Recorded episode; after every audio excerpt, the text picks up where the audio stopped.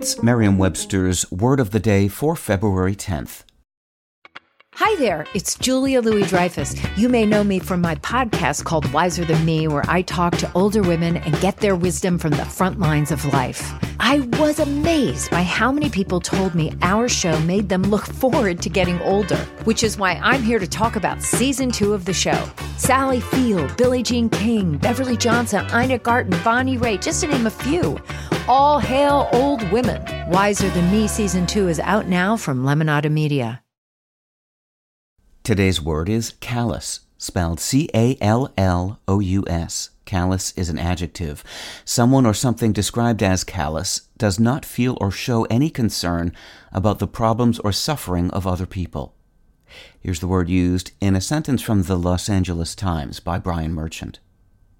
The tragedy of AI is not that it stands to replace good journalists, but that it takes every gross, callous move made by management to degrade the production of content and promises to accelerate it.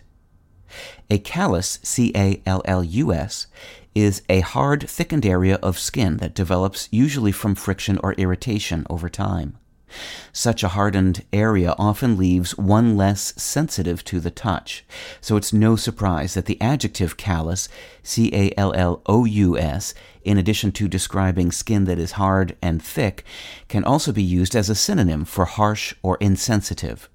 Both callous and callus, spelled with and without the O, come via Middle English from Latin. The figurative sense of callous entered English almost 300 years after the literal sense, and Robert Louis Stevenson used it aptly when he wrote in Treasure Island But indeed, from what I saw, all these buccaneers were as callous as the sea they sailed on. With your word of the day, I'm Peter Sokolowski. Visit Merriam-Webster.com today for definitions, wordplay, and trending word lookups.